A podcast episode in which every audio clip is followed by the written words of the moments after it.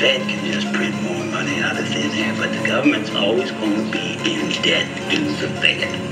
Always. Oh.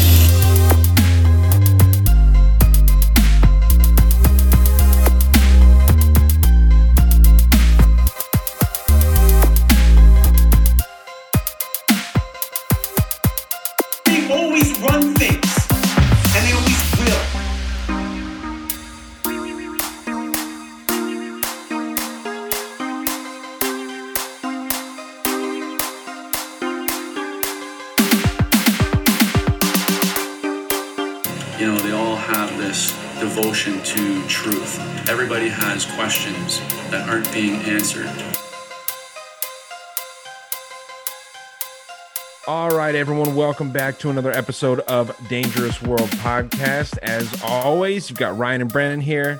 Brought on a very special guest this evening just to talk a little bit about the Middle East as he will be going there.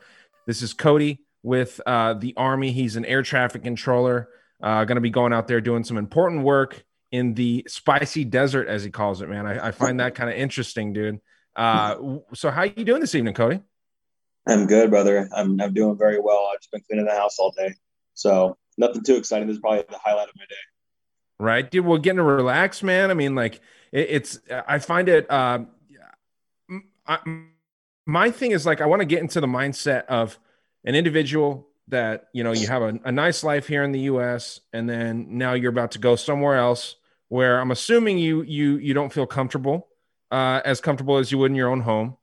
But um i mean so so what is the deal man? Like how do you feel about just uh you know being being uh you know told to go out into this area where i don't know I, i'm very interested to know how you feel about us occupation in the middle east and all this good stuff. Um but i mean what just what are your thoughts about the whole thing man? So, I mean, going over there, I obviously have my own political ideals of, uh, you know, non-intervent non-interventionism. But you know, yeah, all in all, I'm actually really excited, mostly just to go and see something I haven't seen before, go and do something I haven't done before, and that's that's the most exciting thing for me. And you know, I, like like I said before, I'm an air traffic controller with the army. It's not like I'm going to be going over there, you know, kicking indoors and you know doing my thing. Like I'm going to be out there and just you know doing there, being an air traffic controller. And I get to go to new land, new places, and meet new people. That's the most exciting thing for me. Um, yeah. Other than that, like I like I said, I have my own my own moral compass of as to if we should be in the Middle East or not. But you know, that can we can go down that one a little more later on.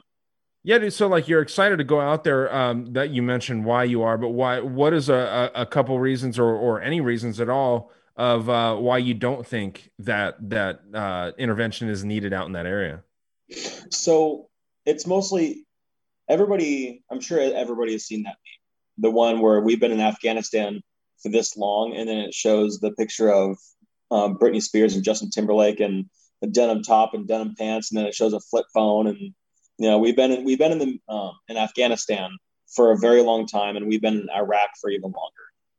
And honestly, I think it's it's turning in. I think the public perception of occupation in the Middle East is kind of turning to public perception of Vietnam.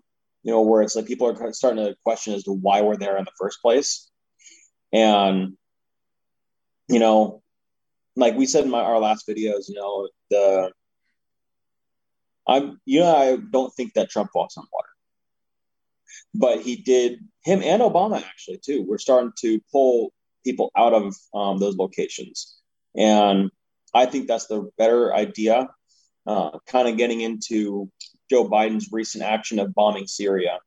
Uh, I don't agree that we should be there. I don't think we should be there at all anymore. And with Joe Biden, when he had bombed Syria, there was a reason why he did it. And um, I guess in a foreign policy point of view, I can agree with it. And that's going to ruffle some feathers right there. Well, why is that? I know Brandon had something to say right now, but why why would you agree with uh, bombing Syria? And I'm not disagreeing or agreeing. I'm just uh, curious as to your perspective here. So, kind of getting into the region just a little bit. Um, a couple weeks ago, there was a missile strike in Erbil in northern Iraq, which is up in Kurdistan. Um, and it was actually done by a Shia militia group. Now, the Shia militias are a different section of the Muslim extremists, and the uh, the Shia are backed by Iran, and they go into Iran to um, get funding, weapons, and training, and all that. Then they pass. They essentially passage through northern Iraq through Kurdistan into Syria. So the um, when the missile strike in Erbil happened, they were done by Shia militias. And then they, as soon as they struck, they went to Syria.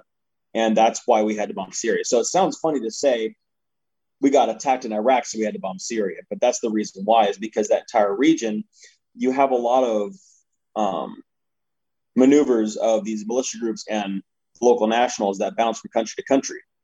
And so that's that's essentially, in short, the reason why we hit Syria is because the Shia militia groups that attacked Erbil were funded by Iran and went into Syria. One of the one of the things, Cody, that I I find a lot of people who talk about this subject uh, doing is simplifying these issues to really like really really short problems like oil for instance you know just saying all yeah. the middle east is, is is for oils but but if i could get you to boil down one uh, a, a major crux in the reason why you know maybe why it's it's why we've been in there for so long because there's a whole bunch of checkpoints at which people fault um, the the American uh, foreign policy for for um, making mistakes like well, making mistakes like this or intentionally doing what they're doing right now however you see it. One is that we shouldn't have gone into a whole bunch of these places in the first place. We sort of kicked off the arab spring after 9-11 um, i don't think it's just america who did that obviously. Um, there is the not understand there's the idea that we just didn't understand um, what kind of inter religious conflicts were there and just ready for us to pull the uh, the, the cap the, the, the top off with Sunni and Shia um, going at each other, um, and then obviously Saudi Arabia backing the Sunnis, and then as you mentioned, Iran backing mm-hmm. the Shias, um, and then the other one is just that we have another fault that a lot of people say the American foreign policy has has in it is that we just like making money so much doing this and that's why we that's why we stay so long all of those yeah. I, I give a little differing amount of credence to what's the main crux though for you as to if you could sum up let's let's let's pick let's pick syria since we're here we did talk mm-hmm. a little bit about defending not defending but understanding where assad is coming from how um what's her name uh from the who ran for president in 2016 uh, tulsi. tulsi yeah tulsi how she got in some hot water for her kind of closeness to Assad. So let's pick in Syria. What's what's the crux of the mistake there in foreign in American national uh, foreign policy? Excuse me. Yeah. So the you, how you said uh, people oversimplify by saying oil. I'm going to oversimplify it in another direction, and it's this is probably the more other reason why we're there. Not it's not be, it's not all because of oil. Right. Oil is the financial reason why we're there, and why we're in um, Kuwait, in Saudi Arabia, UAE, Bahrain, and all those other little countries. But the um, the main reason why we're still in the Middle East is because of Israel. We are the roadblock between them and every other country who wants to kill them. Um, again, like again, that's very oversimplifying it. Um, that to actually kind of expand on it a little bit more, you have to realize that uh, Islam is 600 years younger than Christianity or Judaism. And Judaism is obviously older than Christianity.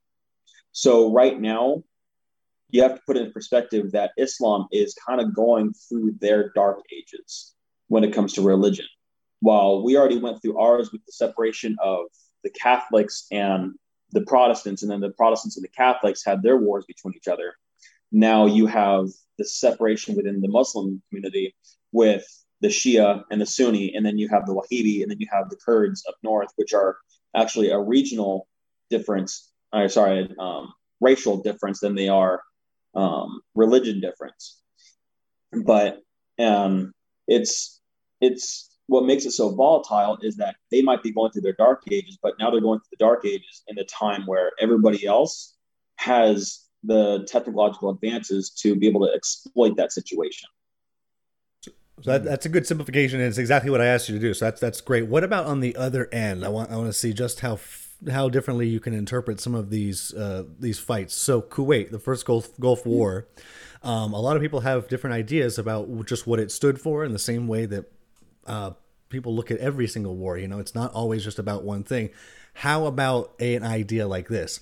Kuwait, uh, or excuse me, uh, Saddam Hussein in fight in fighting, quote unquote, for Kuwait for control of it, Right. wa- was fighting back against British imperialism, and as such, for people who really, I think, I don't know how you feel about it, but for for someone who does value someone's uh, uh, the world's ability to govern themselves on a national basis, just in, you know uh, independently.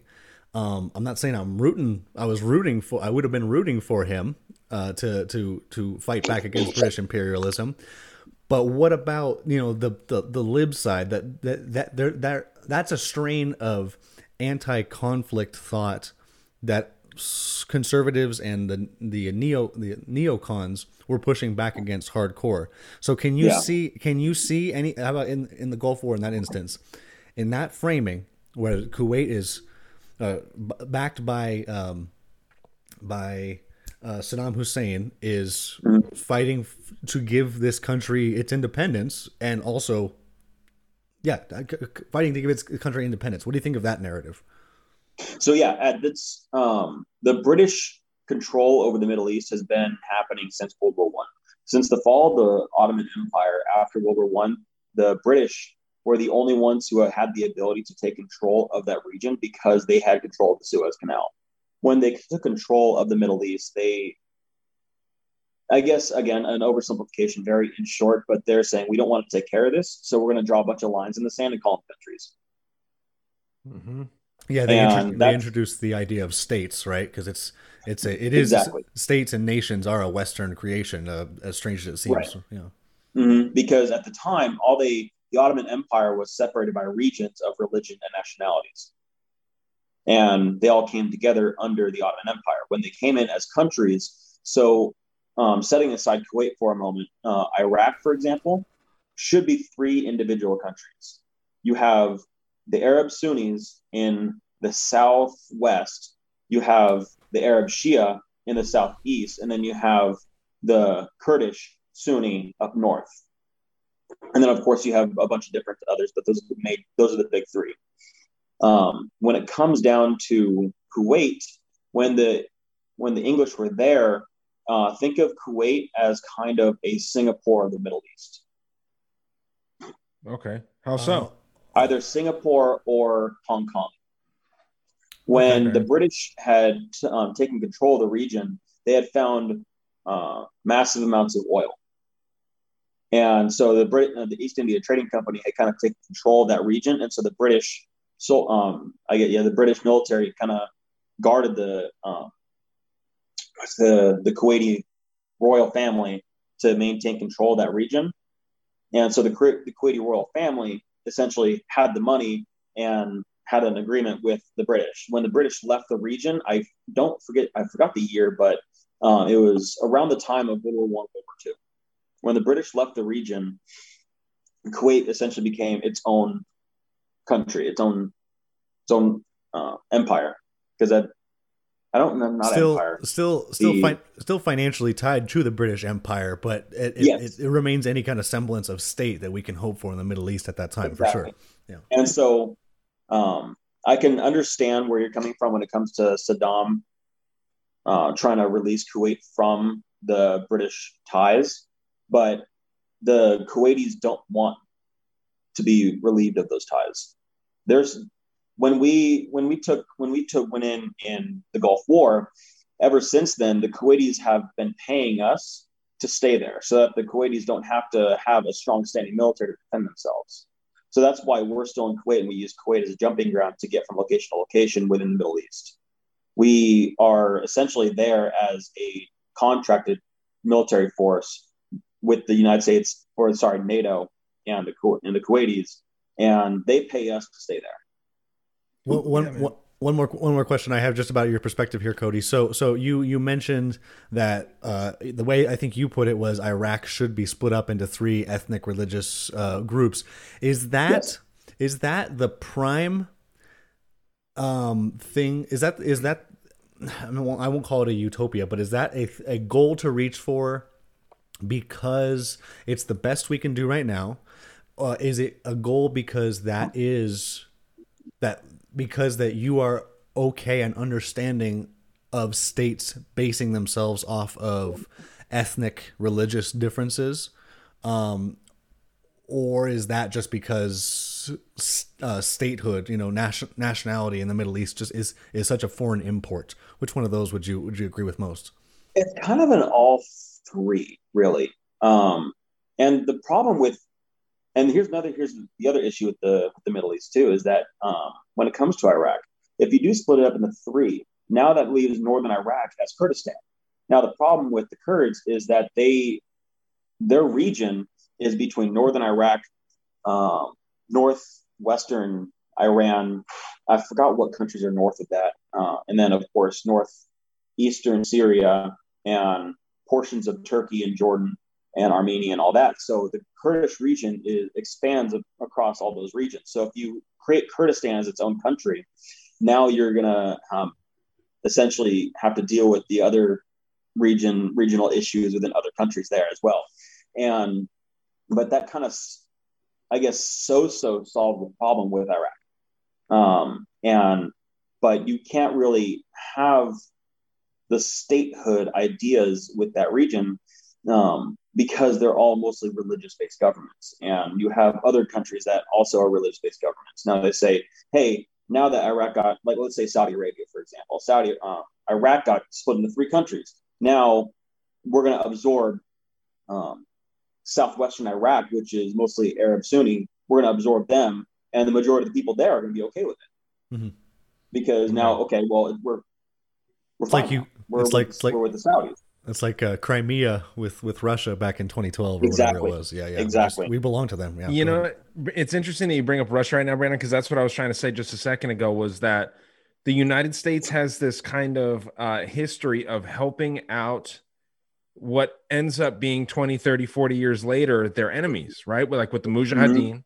We talk about uh, in in our episode with Josh Monday, we were talking a little bit about how the Mujahideen were fighting against the Soviets, but it- this was the Cold War era. So it's like, okay, well, the enemy of my enemy is my friend. So we need to get in here. We need to help these guys out. They're hanging out in this mosque in Brooklyn, uh, you know, kind of being radicalized by by all accounts. And you know, it it comes back to bite us in a way, right? So I Mhm. just find this this whole dynamic very interesting, man. And then you know how you're saying that, yeah, you know, I signed up for a job. I'm absolutely 100% willing to go out and do my thing. Mhm. Um, but you you have mixed feelings about going and why why the why the military as a whole is out there. Um, and, Yeah. and I can't agree more with that, dude. You know, I'm not trying to put words in your mouth here, but that's just kind of how I how I took what you're saying. And that's And- exactly it. You know, it's like I, uh, like you said, you know, me, you know, I'm I'm an adult. I'm a man. I'm gonna stay. I said I, I said I'm gonna do this. I'm gonna do it. But at the same time, my my morals are saying, you know, I don't really think we should really be there much more. Yeah, definitely. you know, How- it's funny you brought up the Mujahideen uh, in Afghanistan. Uh, the, Af- the Afghanistan region is is wild. So Yeah. the reason why setting up a democratic government in Afghanistan is so hard isn't because um, people don't want it. It's because that it's all it's a completely tribal region. So the tribes only care. It's so imagine like United States. The tribes there are small towns here. So let's say um, in Arizona, for example, you try to say in Arizona, we're going to set up the, the Arizona Republic. Now you have Prescott saying, well, I don't care about the Arizona Republic. I only care about Prescott. You have Flagstaff saying, I only care about Flagstaff. Mm. And uh, Payson and Page, and for example, so that's going so on and so forth. And that's exactly what it is in Afghanistan. Like the tribal, the tribes over there don't care about a, a bigger government they only care about what's in their tribe. They only care about what their tribal leaders have to say. When the elders say something, they take that as law. And so um, you can have a democratically elected government in Afghanistan, and they say, "Hey, everybody, you have to, you know, wash your hands every five minutes." Like this is obviously a stupid example, but let's say that's a thing. The tribal leaders say, "No, we're going to have everybody wash their hands every ten minutes." And then now the people of those tribes are going to do it every 10 minutes because they don't care about what the federal government of Afghanistan says. And and on top of that, you also have more racial issues in Afghanistan as well. So this is a this was a curveball when I first learned about this too, is that there's a big group of people in Afghanistan called the Khans. When Genghis Khan had invaded the um, the Middle East, obviously Genghis Khan had been known to be one of the men with the most most wives in history. Yep. Well, there's a very, very big region of Afghanistan where everybody's last name is Khan. They're all descendants of Genghis Khan. Wow. And That's they only yeah, and then they only care about what other Khans say. You can be a Khan from Kandahar, you could be a Khan from Kabul, or you could be a Khan from up north. And they only care about what each other say because they're essentially um, racially profiled by other Afghans in Afghanistan. So it's like a little mafia in a sense, right? Or like yeah. uh like you said a tribe and I, you know Italy speaking of mafia that like the the Italians they're very regional too.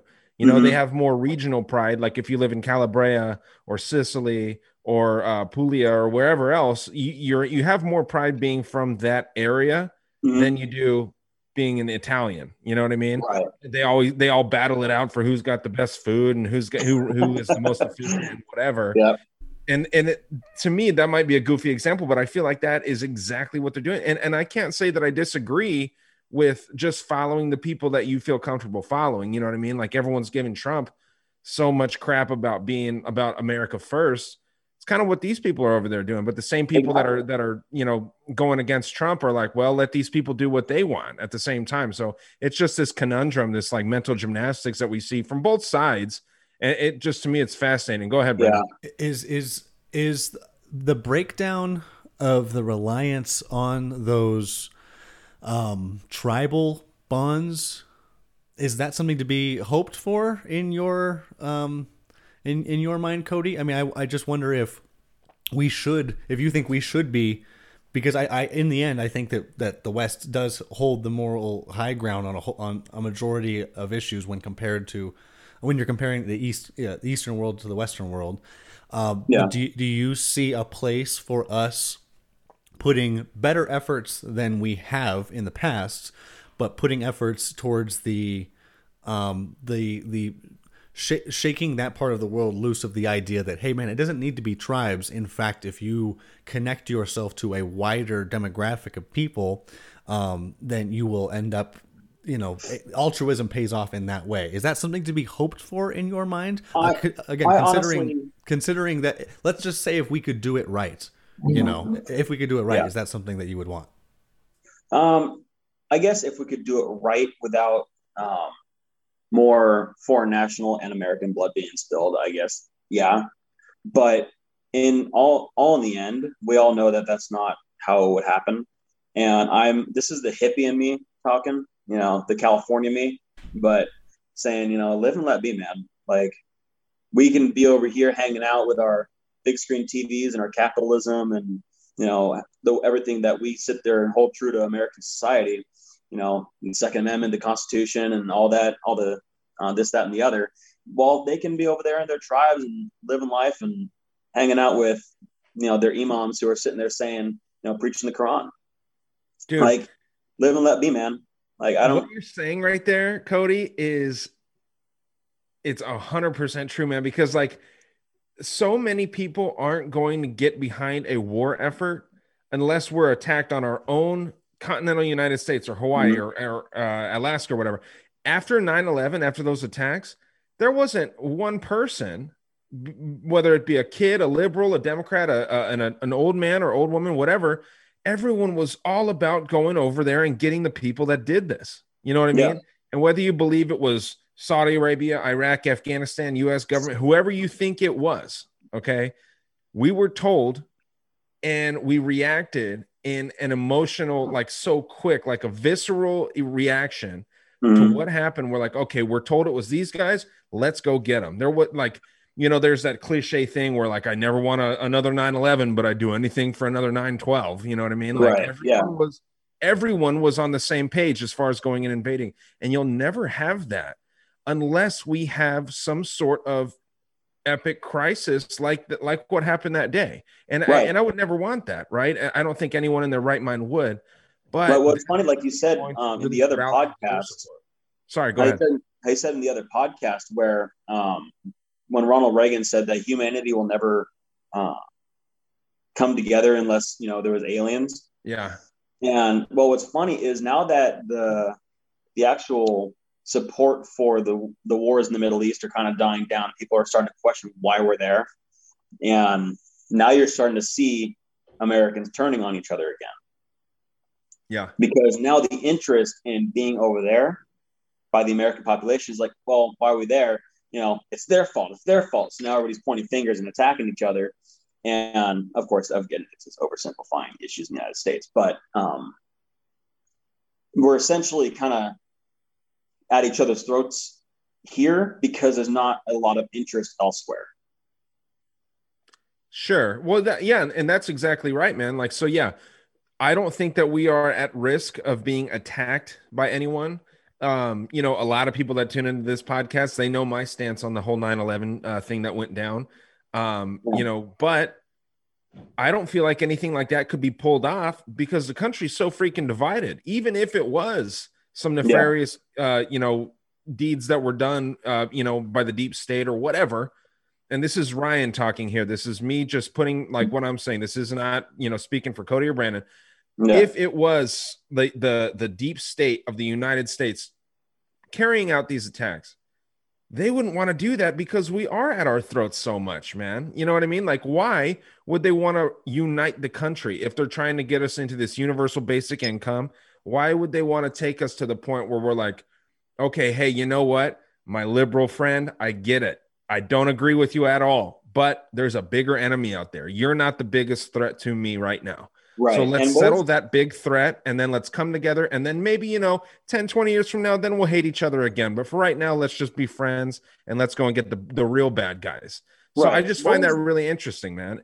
why attack your enemy when they're attacking themselves? Yeah. What? What? So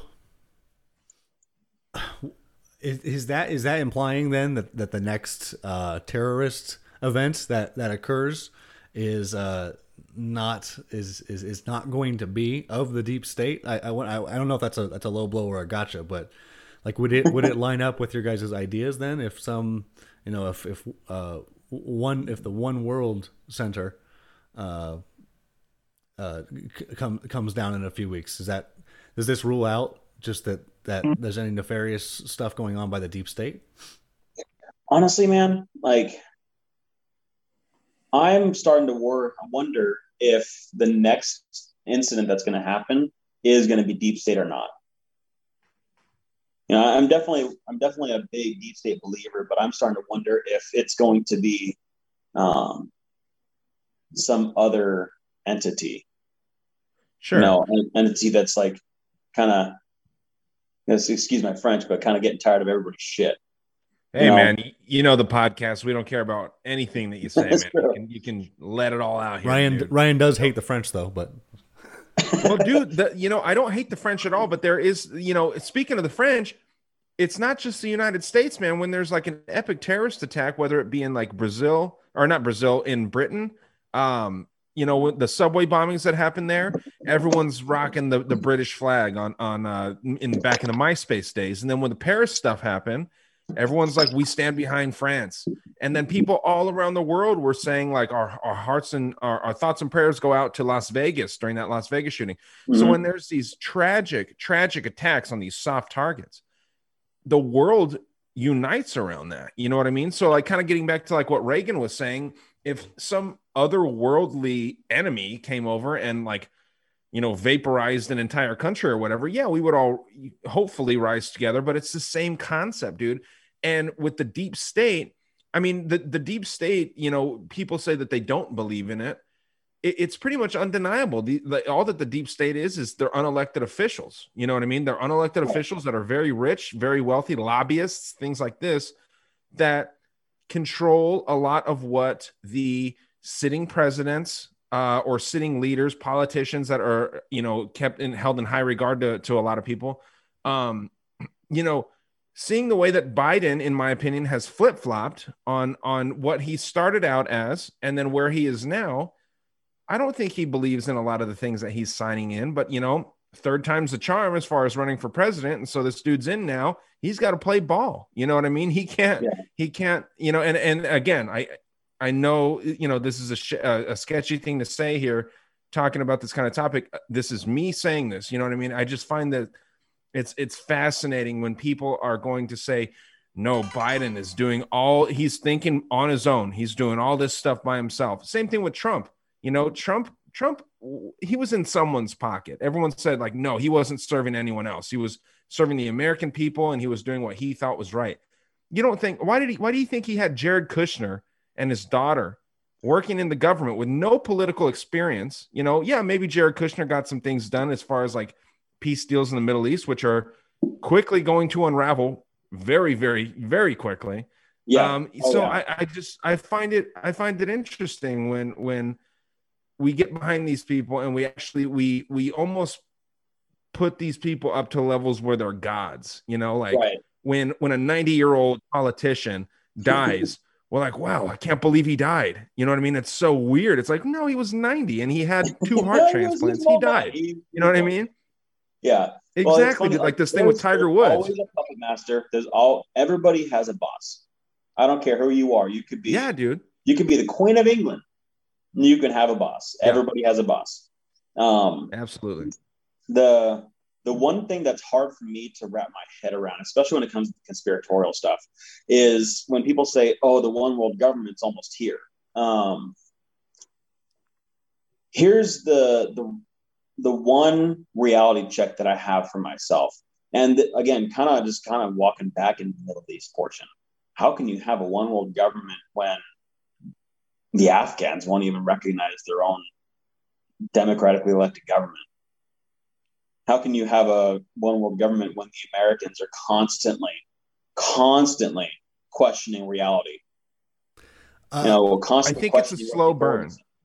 Yeah, uh, yeah, it's and then slow burn. And, and go ahead, Brennan. And then and then the idea is also that like people got to get finances. I mean, I know a, a good a good portion of the Middle East still does not um, still does not charge usury for for a whole bunch of things, but yeah, um, or does excuse me does not commit usury, but uh, they they still like have to when when America goes into these these uh these these countries that are just now building up, like they'll finance the building of things like universities, you know, mm-hmm. uh, in in big cities, and that makes like the farmer's kid out in the middle of of, of Afghanistan since all of his friends are going into the city, uh, are are going maybe to university, they're leaving behind like farm jobs, you know. And now yeah. now even though the father will be the father of that kid will be left without a worker, it's you're kind of even those positions you can see how that you would be a bad parent for letting your your kid go along. So I, I won't deny that there are there are ways to hook to still hook them in even if they don't call themselves um, even if they don't call themselves like beholden to this higher power, we're kind of dealing with the same thing in like like Texas here to a lesser extent, right? They are yeah. one of the people who are like ethnically and geographically seriously proud, and yet they still have they still have these these ties to what at, they still use a shit ton of the deep state to run. You know, they still they still are are funded by that. Um, but yeah, so, I wouldn't say that yeah. that Texas is ethnically proud. You know what I mean? I don't know what what you mean by that, but it's not like Texas people are like, "We're proud there's white people here and that's it." You know what I mean? Like, I would, it's not. I would ask. I would ask. I think you meant like nation, nationally proud, because well, no, Texas views themselves as their own government. Yeah, yeah, yeah. Well, that makes sense, but ethnically, to me, doesn't make sense. I, I, mean, I, I, would, I would think we could find some interviews with some Texans. I'm not saying it's it's representative of of all of Texas, but that's the same with the Middle East. Like you're not talking about all of the Middle East being racist or ethnist. Uh, well, it's funny you, you say that because I was watching Family Guy earlier, And one of the things he said was, um, it was. Peter went down to Texas, and he's like, "Well, you guys let a retarded guy hold a gun. This place is awesome." They're like, "You're what, son?"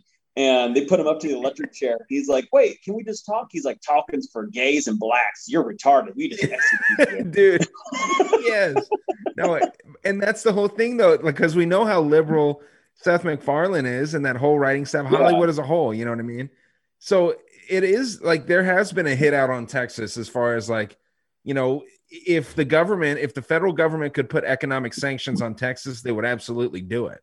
You know what I mean? It, Yeah. It's just a little tough for them to do it. They're pretty self-sustaining there. They have their own gold vaults in, in Abbott- Texas. Abbott just uh, repealed all of the mask mandates and opened all businesses too. So man, they they don't give That's a a- fuck down there. Like everybody's worried about. That's a about- beautiful thing, man. Yeah, We yeah. just Florida's had a been doing storm. well, What's that? Everybody get rid of their masks. yeah. Well, Cody, yeah, go, Cody, it's not. Do you, do ahead, you think ahead, that these people over there in, in the Middle East are wearing masks? You know what I mean? Absolutely not. Maybe the women because they have burkas and shawls, but So, They're Right, not that's scared of this what stuff. bring it, but bring it, yeah, I can guarantee you they don't give a shit about COVID. bringing Yeah. it back to the, uh, the the other side of the world here, Cody. What uh, my my last little because I, I, love getting into service members' uh, minds, especially ones who toy with with conspiracy theory ideas. So. Uh, with what we have today, all the pieces where they are exactly are they are. You can't change anything before you make this decision. What do we do in Syria, man? Are we getting behind Assad and just recognizing that we just can't have a rebellion in there, or we do do we go full force saying, "Hey, the rebels they are a, another representation of the Arab Spring, and even though we screwed up a lot of that, we still have examples like Tunisia." Uh, someone would be crazy to, to think that that Syria will uh, look like uh, Tunisia in the next 20 years because Tunisia is one of the ones that that worked out after in the Arab Spring. So what what do- what do we do, man? You going with you going with Tulsi? You're going with with the ex uh, with the the deceased uh, John, John McCain there? What are you what are you doing over there? If you're king for for a, a couple years here, If I was king for a Good day, point. I would, you know, let nature take its course, man. So pull out and, I hear you. and pull out and Assad cr- Assad like whoops their ass, right? Like that's probably I I think that's what nature is. Yeah. Yeah, like if if that's how um if that's how that region handles it and Assad whoops the rebellion's ass, okay. Does it affect us? Why are we over there? You would you would say you would say no that it doesn't uh, doesn't affect us. Right. Why like again, kind of branching back over to Vietnam, does the communist takeover of Vietnam affect us at all? More than likely. No, not at all. Because the second largest, I mean, you know, the what is it? The the second largest economy is a communist powerhouse. It affects us a little bit, but Vietnam is not nearly the size of that. Yeah. And it seems like there's just been this, you know, dick measuring contest of capitalism versus communism since Yeah, you know really who knows how long it's really been going on. And you Go know, ahead, I'm sorry. I'm a I'm a huge fan of you know open the markets, you know, free market, free market libertarian, and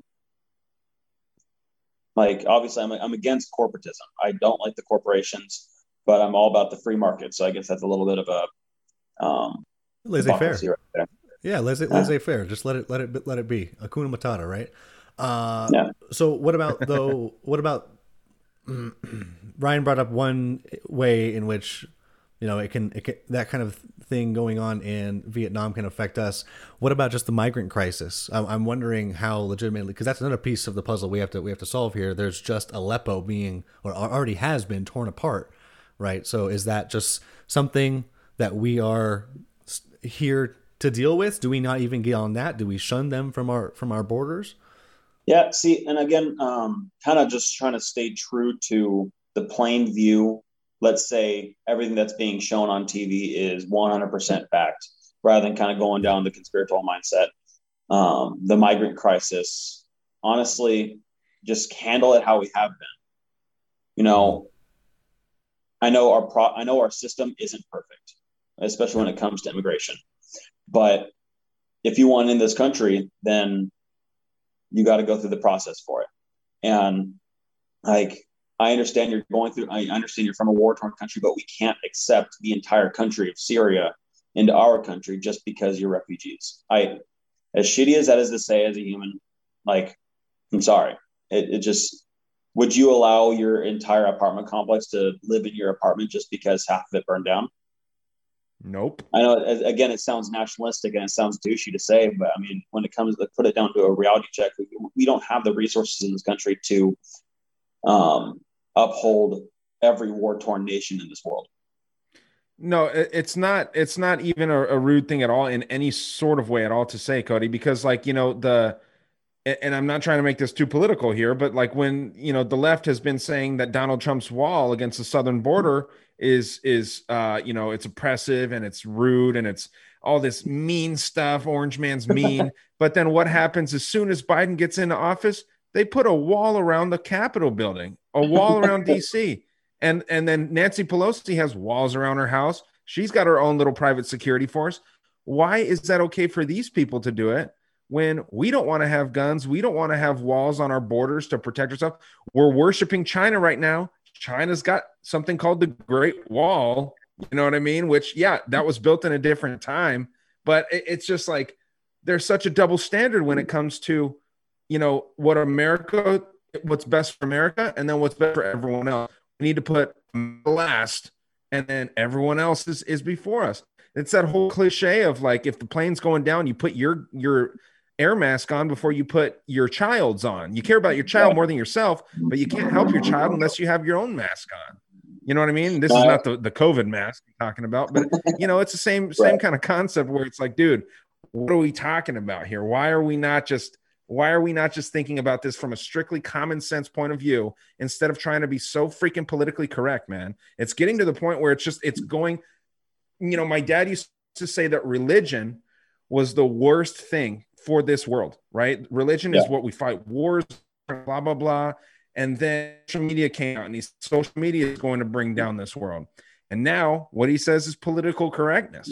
You know what I mean? Political mm-hmm. correctness is a freaking cancer on this society, man. And it we is. seem to be the only ones here in the United States that really hold it above common sense.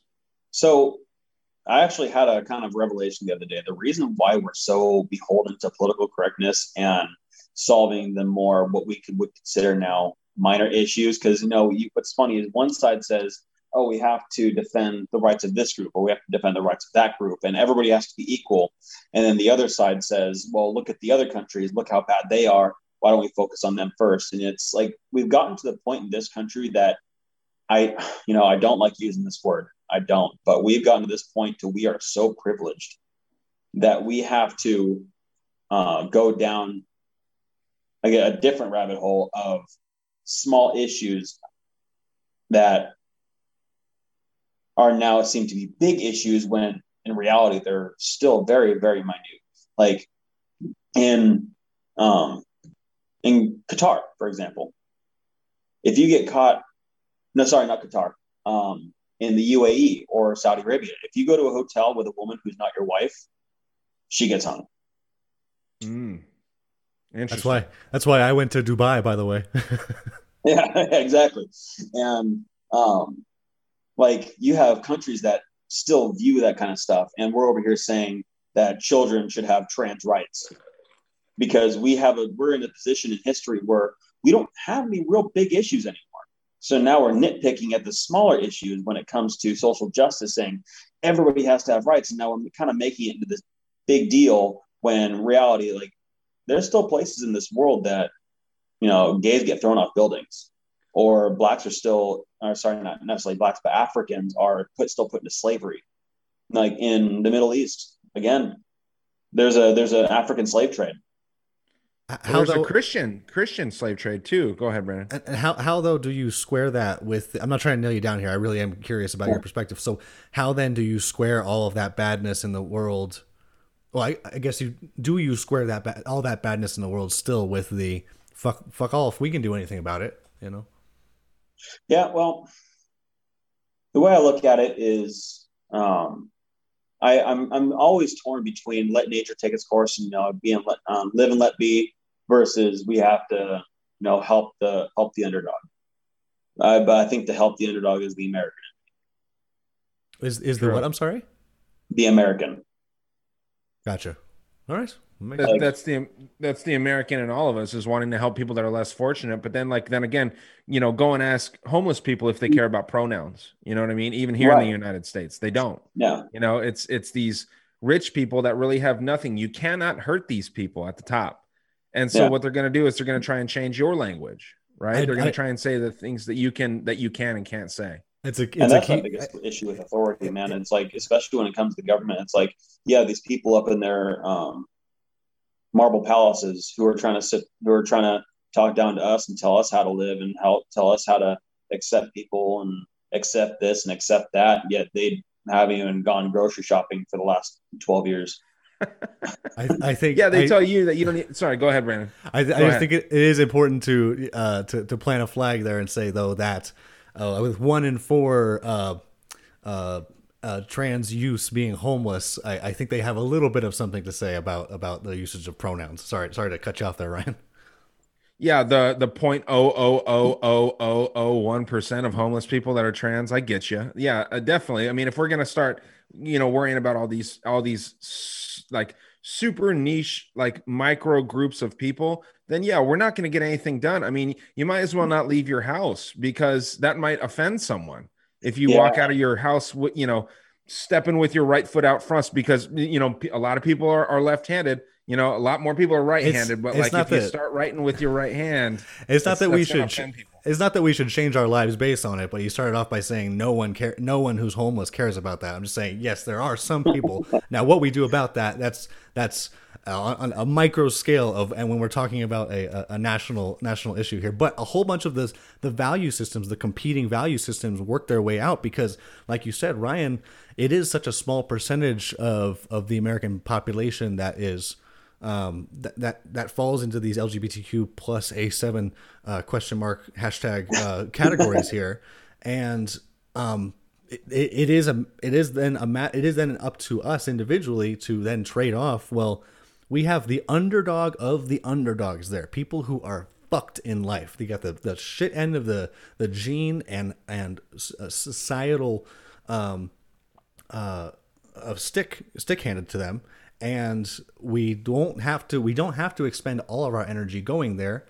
Uh, at the same time we might not want to expend any any energy. At the same time a lot of people think if you don't expend any energy there at all we since we have the power maybe they think to change things um, that, that that we should. And that's so again that's mi- a microcosm of the the bigger issue that we're talking about. And i think that the way that those run parallel to each other um, when we're talking about all kinds of issues on this show is that, that, that you can see people's values line up uh, line, line up that way.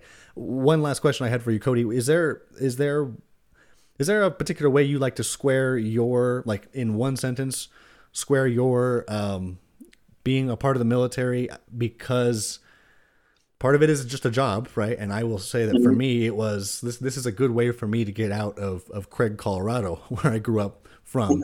is there any portion? Is there any portion of your, of your service that you're looking back on saying like, hey, you know, I know that I was one of the foot soldiers to um, to the evil henchmen of the of the deep state, but uh, I also have I also have a job. Yeah, well, um, so I am an air traffic controller now, but a couple years ago, I would say six years ago now, I think. Yeah, it was in 2015 when I had gotten out of active duty. Um, but yeah, I was a I was a scout. I was um, I was reconnaissance. I was 19 Delta, and at the time, I I love it was a love hate relationship because I loved being a scout. You know, I loved being in, in the Bradley, and I loved rolling around and acting like I was king of the battlefield because you're you're in armor, and but and that's kind of when the the whole thing kind of happened because we were we got sent to to Europe in 2014 for combined resolve, and this was when Russia was invading uh, Crimea. And don't get me wrong, I, they they called it a deployment. It was a vacation. Got to go to Germany, dude. Like that was fantastic. but you know, they're sitting there saying, "Oh, we got to stop the Russians from invading Crimea," and then we have to help uh, essentially be a show of force. I'm like, what are we gonna do? We're a we're a small company of, you know, uh, Bradleys and armored reconnaissance. What are we gonna do against the Russians? Yeah. yeah, speed bump. Yeah, that's what I want to do. Thanks.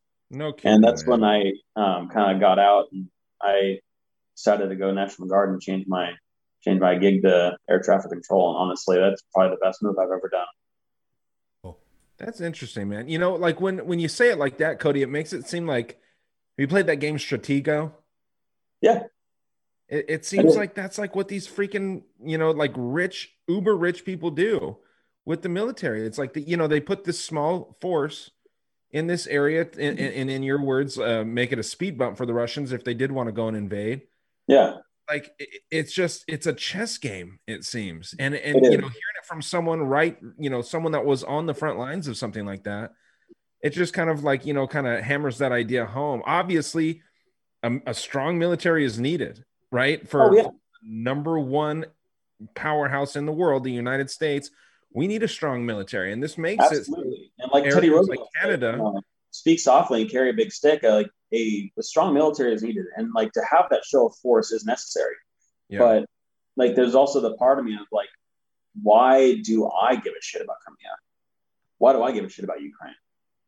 Why do I give a shit about what Russia's doing when I'm worried about what's going on in the home? You know, there's yeah, the I feel like the the pride is kind of leaving a lot of people, like the the American pride, like oh we're we're badasses, you know, back to back World War, you know. champs. Yeah, did Yeah. you feel a little? You feel a little like cynicism creeping in, Cody, as you. I mean, I I know that that would it, it went it coincided with me just be just growing up too because I Yeah. turned eighteen in boot camp. But don't you feel some like national sense of cynicism creeping in where we don't Yes, value? Yeah, yeah. Is that something? Is that a good thing? yes and no. I think um, in a way where people are starting to realize that you know a lot of what we do, military wise, foreign policy wise, um, internal policy wise, I think a lot of things that are happening is bullshit. But at the same time, I think it is kind of a bad thing. Um, again, this is where I'm split in two, especially when it comes to the the idea of a need to know basis. Like, there's a lot of stuff that actually happens in the world that American people probably have no idea what's going on, and they probably should never know what's going on. Even though I'm 100 percent on, you know, with the whole transparency thing, because people would probably lose their minds if they realize what's really going on. But I, I think there should be a sense of patriotism, and yeah, I want to serve my country. But I think that the uh, waking up to the BS that's being fed to us is also important too. Good point. Like I Good said, that's the man. I'm right there, split in the middle. So I think, think- every time I think of the military, I always think of because I'm a big music, I'm a big music fan. I've always listened to System of a Down and their song BYOB. You know, you know, Why? That's uh, like, why do they always They send the always poor? send the bombs. Yeah. Bring your own bomb. Bring your own Yeah. bomb. No, so what do you think about real quick, Cody? Like this way how they glamorize the military, like at, at you know pro football events, um, you know commercials. You you get like this, you know, scrappy looking dude, and then he he jumps in. He gets to put on this great marine suit, and everyone is like, you know, he goes from being this loser to this hero, and everyone is just like worshiping this guy in the commercials. That is right yeah. do you think that that is some sort of like sinister indoctrination or or is there something else going on there The feti- fetishization of the military, and it's a nasty, nasty Exactly. fucking thing. Yeah, yeah. Yeah, I've got. Yeah, I think that the there is a fetishization of military. If I said that right, I'm been drinking a little bit today. Um, you deserve it you deserve it um, The Ah, so, have you guys seen the most recent, you know, Go Army commercial, the one where people are trying to re- be recruited, and it's like, it looks like um, this mix between um, an anime style. No, it's not anime style animation, but it's like anime style, like you know, powers where they're sitting there like putting their hands in the sky and this big beam of light goes up, and it's like super obnoxious. Like it's it's the most cringeworthy commercial I've ever seen. uh, And then there was another one where it was like a, a total video game, and it's all propaganda, you know, trying to make it, trying to make the military look cool. And I think that the fetishization of the military does take its toll because, you know, here's a good example. When I was going through basic training as for being a scout, right? You know, everybody was there. It was essentially like, yeah, let's go kill something. Yeah, I want to kill something. And I understand, especially when it comes to combat arms mentality, that's what they want to drill into your head. That they want you to go out and kill something. They want you to be that mindless drone that wants to go kill something that is quote unquote not human like you are.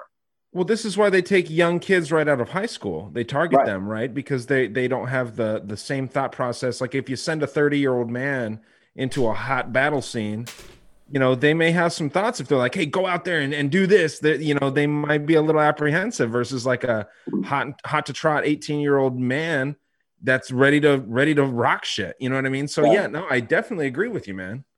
Yeah, it's it's it's frustrating because I was one of those kids at one point where I was like, yeah, let's go to the let's go to Iraq, let's go to Afghanistan, let's go let's go kill some Hodge, you know. And all of a sudden, like I get a little older and I get a little more mature, and I'm like, hey, these guys just they're like if I start looking at it from their perspective, not not sympathizing, but kind of empathizing, understanding what they're doing. Like Yeah. if we were Afghanistan and the United States was invading us, I'd be shit. Fuck yeah, I'd be fucking doing the exact same thing they're doing. I Sure. wouldn't want. I wouldn't want a foreign country coming in here into my village and telling me what to do. Definitely, No. dude. I don't know if you've ever heard uh, Dakota Meyer talk on podcasts, but Dakota Meyer is a is I've heard the name. I've never heard an, podcast before. what's that? I've heard the name Dakota Meyer, but I've never actually heard this podcast before. You ought to check him out. He got um the uh what's the highest ranking the highest medal medal of valor? Medal of Honor. What's that? Medal of Honor is the highest award you can give. Yeah, there you go. Sorry, this goes to show how much I know about this stuff. But yeah, so this this guy is a Medal of Honor recipient. Um, he got it just for basically saving his entire group or doing what he could. You know, uh, basically all of his best friends died that day, and medal for it. And he was just sitting there talking about how he literally got a medal for the worst day of his life, and he Yeah. he hates he hates that medal. You know what I mean? He's he's grateful and he you know he's honored to have it but at the same time he hates that medal because he every time he sees it he's reminded about the worst day of his life and so Right. it is kind of that fetish fetishization of that whole thing where it's like dude like what you know and, again man it, it- it's such a it's i feel weird talking about this stuff just because it is something that i appreciate so much when people go out mm-hmm. and they risk their their own neck so that we can complain about uh, gender politics and all this other stuff over here Yeah, Right. and you know, like, what's funny is the. Here's the thing, though. It's like as many issues as I have with it. Like, I I signed a contract. I'm sticking to it. I I gave my word saying I'll do it, so I'm going to do it. You know, Yeah. I I might have my issues with why we're over there, but there's one thing I hate worse is um, people who go AWOL or um, people who. Uh, I guess yeah, just AWOL in general. People who leave their posts and the bird dogs of the world yeah, exactly. You know, it's like I, even if I was in the shittiest location in the world and I didn't want to be there, I didn't agree with being there, I said I would do it, so I'm there. And essentially, at that moment, I'm there for my homies. I'm there for my buddies. And like, it sounds it sounds cliche, it sounds tacky, but like that's exactly what it what it ends up being. Like whether you're in the field or you're on deployment or you're getting shot at, or you're just hanging out in the barracks one weekend and one of your homies gets a um jump one of your homies gets a little too spiced up and jumps off the third, third floor balcony thinking he's vampires real story too over in fort hood um one of my guys he goes Yeah. um, the um, we're on the third floor. He's on the set. Uh, we're on the so yeah, we're on the third floor. On the second floor, there was a party going on, and there's a bunch of um, civilian dudes down there. He goes down to bum a cigarette off some guy, grabs the wrong cigarette. That Oh, cigarette no. was um, laced up with bath salts. He was yoked out of his mind on bath salts Oh. on the third floor balcony. And he thinks that all of his buddies are vampires. He tries to jump off the third floor balcony, and it's like it's it's stuff like that. You know, it's like you're in the shittiest position, but you're in it with your buddies Spice. and that's Oh. why you, you push through it all. Spice was fucking mu- fucking motherfuckers up when I was in there, man. That shit, that shit will tear tear them tear the ranks up, dude. I saw an entire entire boats, like entire portions of boats leave just because one guy Yep. started smoking it, and then the other guy, and then, and they can't they couldn't test for it for a long time, and it was available everywhere. That's a motherfucker, man. Oh, That's yeah. comforting knowing knowing people with uh, messing around with nukes are all spiced It's- up like that, dude. You you you would you your your asshole would pucker if I told you what kind of people are poking around with with uh with what is it, little boy and, and Big Ben or something like that, whatever the nuke names were. Yeah, dude. Well, it's um, funny. I had I had one of my soldiers. This is when I became a, uh, I be- I was a corporal, and he comes up. And he's like, "Hey, uh, corporal, uh, I just want to let you know I've been doing cocaine." And I'm like, "Why did you fucking tell me, dude? God damn, man. now I gotta say something." And then I go and tell my I go tell my first line. He's like, "Well, why'd you tell me?" I'm like, "Because he told me, and if he gets in trouble, so do I." that chain of command, man. That's Yeah. that's that's so interesting, man. It's the biggest regret of mine is not signing up. You know, biggest regret, biggest regret. But um, I mean, I don't know, Cody. I don't know what else to say other than you know, just thank you for going out there and and Thanks, signing man. up and doing your thing, man. I know you don't like uh, when uh, when anyone is gonna you know thank you for what you do, but I mean, dude, you know, without people like you doing what you do, we wouldn't be able to be here and do this podcast. We wouldn't be able to have our day jobs. Like no one listening to this would be able to have the same life if it wasn't for you and a bunch of people like you that were brave enough to go out and do what you're doing, man. So I thank you. You know, Brandon, Brandon spent some time in the service as well. So I mean, anyone that has signed up, uh, you know, this is this episode's for all of you guys more so than than you know for people like me that that didn't sign up. Um, but I mean, you know, I, I wish you nothing but luck. I hope you make some great memories out there, man. And I very, very much look forward to talking with you when you get back. Um, if you're able to ever chat when you're out there as well, feel free, dude, because you know, like, you know, we we've uh I you know got to have some drinks with you a little while back, and that was a nice time, dude. Just getting to kind of like throw a couple back and just hang out. And um, Absolutely, man. When You I know, get back, we're definitely gonna have to get some more drinks. Uh, we're gonna have to get Brandon up there too because that, that was a good time. Absolutely, man. there, so man. let us know, dude, if we can do anything for you. Um, I don't know if you want to plug any social media or just tell anyone else what you're up to other than uh, you know, your your next big uh, journey in life right here. Um, but I mean, this last last couple minutes is all yours, man. Yeah, um, my my Instagram, the only social media I really have um, besides Snapchat, and I hardly even use that. My so my Instagram is the the barber underscore forty eight. Um, so yeah, i it's nothing special. It's nothing fun. It's just aviation and barber pictures. So if you're into that kind of stuff, then I guess I'm the Instagram for you. Close cuts. Yeah. It's very niche, It is. very niche. I like it. So yeah, I appreciate you guys Anything- having me on. It was it was definitely good. Kind of rambling on and kind of going through a bunch of because I'm a I'm a big history nerd. I love history. So I I'll just I'll just ramble on forever. So I'm glad you guys kind of dealt with me on that one. Well, dude, you know, it- it's just a it's a fun fun time just hearing eh, you know people's life experiences and getting into this stuff. But um, again, can't thank you enough, Cody. Brandon, do you have any closing thoughts here? No, man. Stay cool out there, bro. all right, bro. Appreciate it. All right, Cody. Best of luck to you guys, and thank you all for tuning in to another episode. We will see you in just a couple of days.